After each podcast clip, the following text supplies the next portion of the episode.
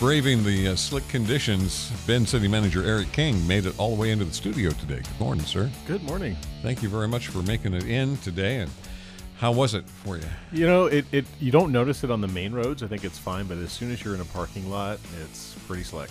Be careful getting in and out of your car too in these Yeah, parking lots. for sure. The, the blacktop is really slick. Um, okay, so Heather wants to make sure that uh, ask you about camping code. Yes. Yes. So that, among other things, today. But let's lead off with Sure. It's it's been a, a long process. Um, so I, I guess the first thing to know is uh, right now the city of Bend does not have any to- type of prohibition on camping. Um, so there- the code really is silent on it. We have some administrative policies. If folks are camping and encampments become large, we can remove camps if they become a health and safety issue. But it's a fairly cumbersome and somewhat reactive policy. So this code was meant to really provide more clarity on how the city manages its rights of way, which are roads and sidewalks and uh, any city owned property, frankly. So we started the process last June uh, and developed uh, what are called time, place, and manner regulations. So there's some case law um, that comes out of the Ninth Circuit that really restricts city what cities can do. We cannot criminalize homelessness uh, and, and just ban camping without having enough places for folks to go. So what it does though is that, you know cities can put time, place, and manner restrictions in place, and so that's what we've done. Um, so through time, for example, there's a 24-hour time um, limit allowed for folks that are, are camping in the right of way or, on city property. Um, manner, some things that uh, um, are part of that are you can't have more than a 12 by 12 space. Uh, and then in terms of place, there's no camping allowed in residential areas, no camping allowed in our what's called our water overlay zone, so anywhere near the Deschutes River. Um, there's other other things. Those just some high points, but those uh, regulations were passed last night. There was a first reading of that code, um, and the second reading the next meeting, and it doesn't go into effect until March 1st to give us some time to put some administrative policies in place. But essentially, what it's going to do is um, really you know, create more certainty uh, for for folks. You know, it does give folks a place to, if they don't have any place to go, to be able to to get the rest that they need. But it does um, really restrict those large encampments uh, from the, you know, some of those things that we've been seeing. Now you say it's 24 hours that they can do it, but in reality, when how long does that take to actually do? Right. So that yeah, it's a 24-hour time limit, but this the um, state of Oregon also has some some laws around camps and uh, restrictions and things, and and there there has to be a 72-hour rem, uh, notice for removal. Um, so if somebody has been camping for 24 hours, they would get notified that they need to remove their campsite within the 72 hours. So we've got four days basically. Yeah, um, I mean, I think if there there are certain circumstances, however, if there's somebody camping in in not in a safe place, you know, they're blocking something or they're creating a, an immediate uh, danger to themselves or to the community, th- those can can be removed immediately. Okay. Go ahead and take a sip of your coffee. I know you've earned it this morning for sure. Um, we talked to Redmond Mayor George Endicott yesterday, and he likes what Seaside has been doing, where basically they put up an area and they supply water and sewer, and you just bring your RV and your tent. Yeah. Can camp out there. Has that been discussed within the city council? We we have. I mean, we've expanded our shelter capacity. So th- th- this code work didn't sort of start our work. I mean, we've started the last couple of years really trying to increase capacity in our shelter system. So we bought three properties. Um, the old Opportunity Foundation site for a low barrier shelter that's run by Shepherd's House, and then two hotels, one through a state grant for uh, that's actually under renovation right now. It'll be open in a, f- in a few months. Um, and then we've uh, purchased the Franklin. Uh, it's a, a, the old Rainbow Hotel uh, on Franklin Avenue. So we've increased capacity there. But, we, but in addition to that, there's also other providers that have stepped up. Veterans Village and St. Vincent de Paul just recently opened up with kind of a tiny village, and then we've uh, signed a contract with um, Central Oregon Villages for an outdoor shelter on Bear Creek and 27th. We have some budget for more of that. Those outdoor shelters. We also do have safe parking here in Bend, so we do have sites that folks can go, um, uh, mainly churches that are hosting folks that uh, that need just a place to be, so that they many folks are working and they are trying to save up for a, a deposit for uh, to get into housing.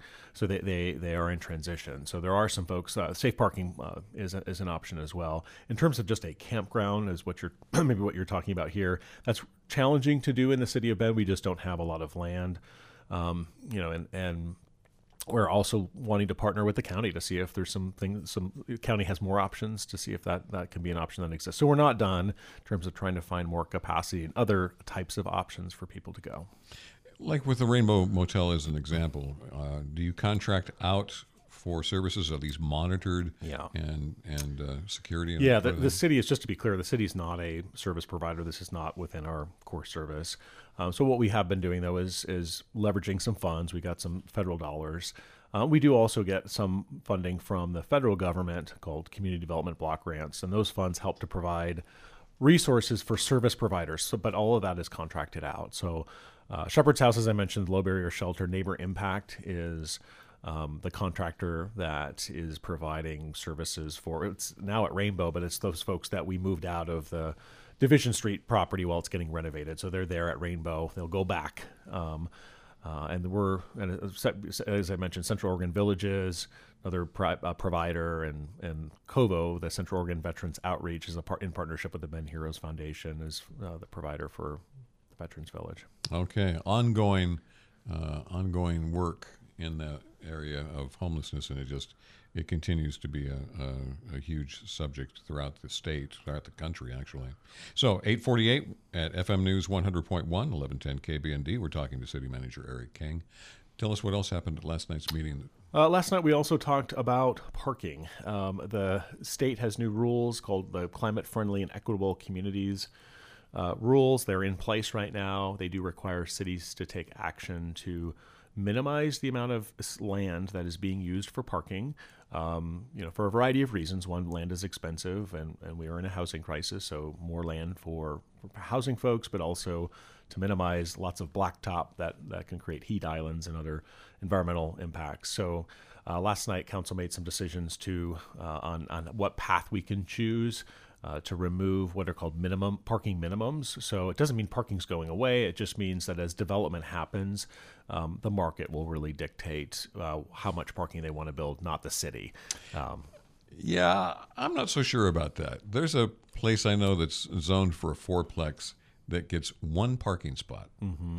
One for the fourplex. Mm-hmm. Now, how is that the marketplace driven? Well, I mean that. So there are on-street parking spaces available. So I mean, you're correct. I'm not. Uh, I think that the the market for a fourplex it could be that there's one on-site space, but then folks will just have to use the spaces on this the the right to, the right of way uh, to park. So if there is any. If there is any, it, it becomes a more. I mean, as as part of our, I think we can all think of examples of being in cities where um, that that situation exists, and and as we move into more of a uh, an urban sort of form, um, th- that's going to be more common. Yeah.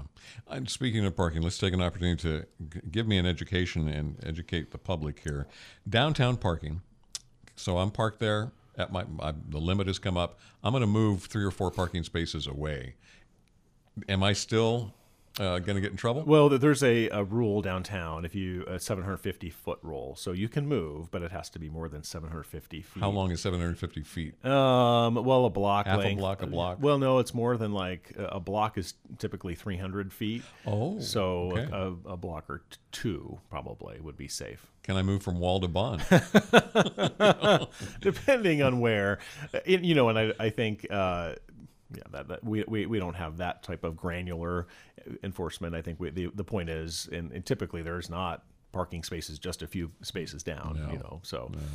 Okay, so watch where you're if you're trying to move and get away from getting a ticket. Uh, watch yourself because you got to make a pretty decent move. Yeah. To manage that. Yeah. All right. In our closing seconds, anything big you want to let folks know about? Um, well, we at the end of the we've got a couple of meetings towards the end of the year. Uh, we'll be talking about the home energy score. I know that's generated a lot of feedback. Um, that'll be on December 7th. Um, and uh, the, um, the, parking regulations that I talked about will also come before council in December. So we've got a busy two more meetings left before a new council takes uh, their seat in January.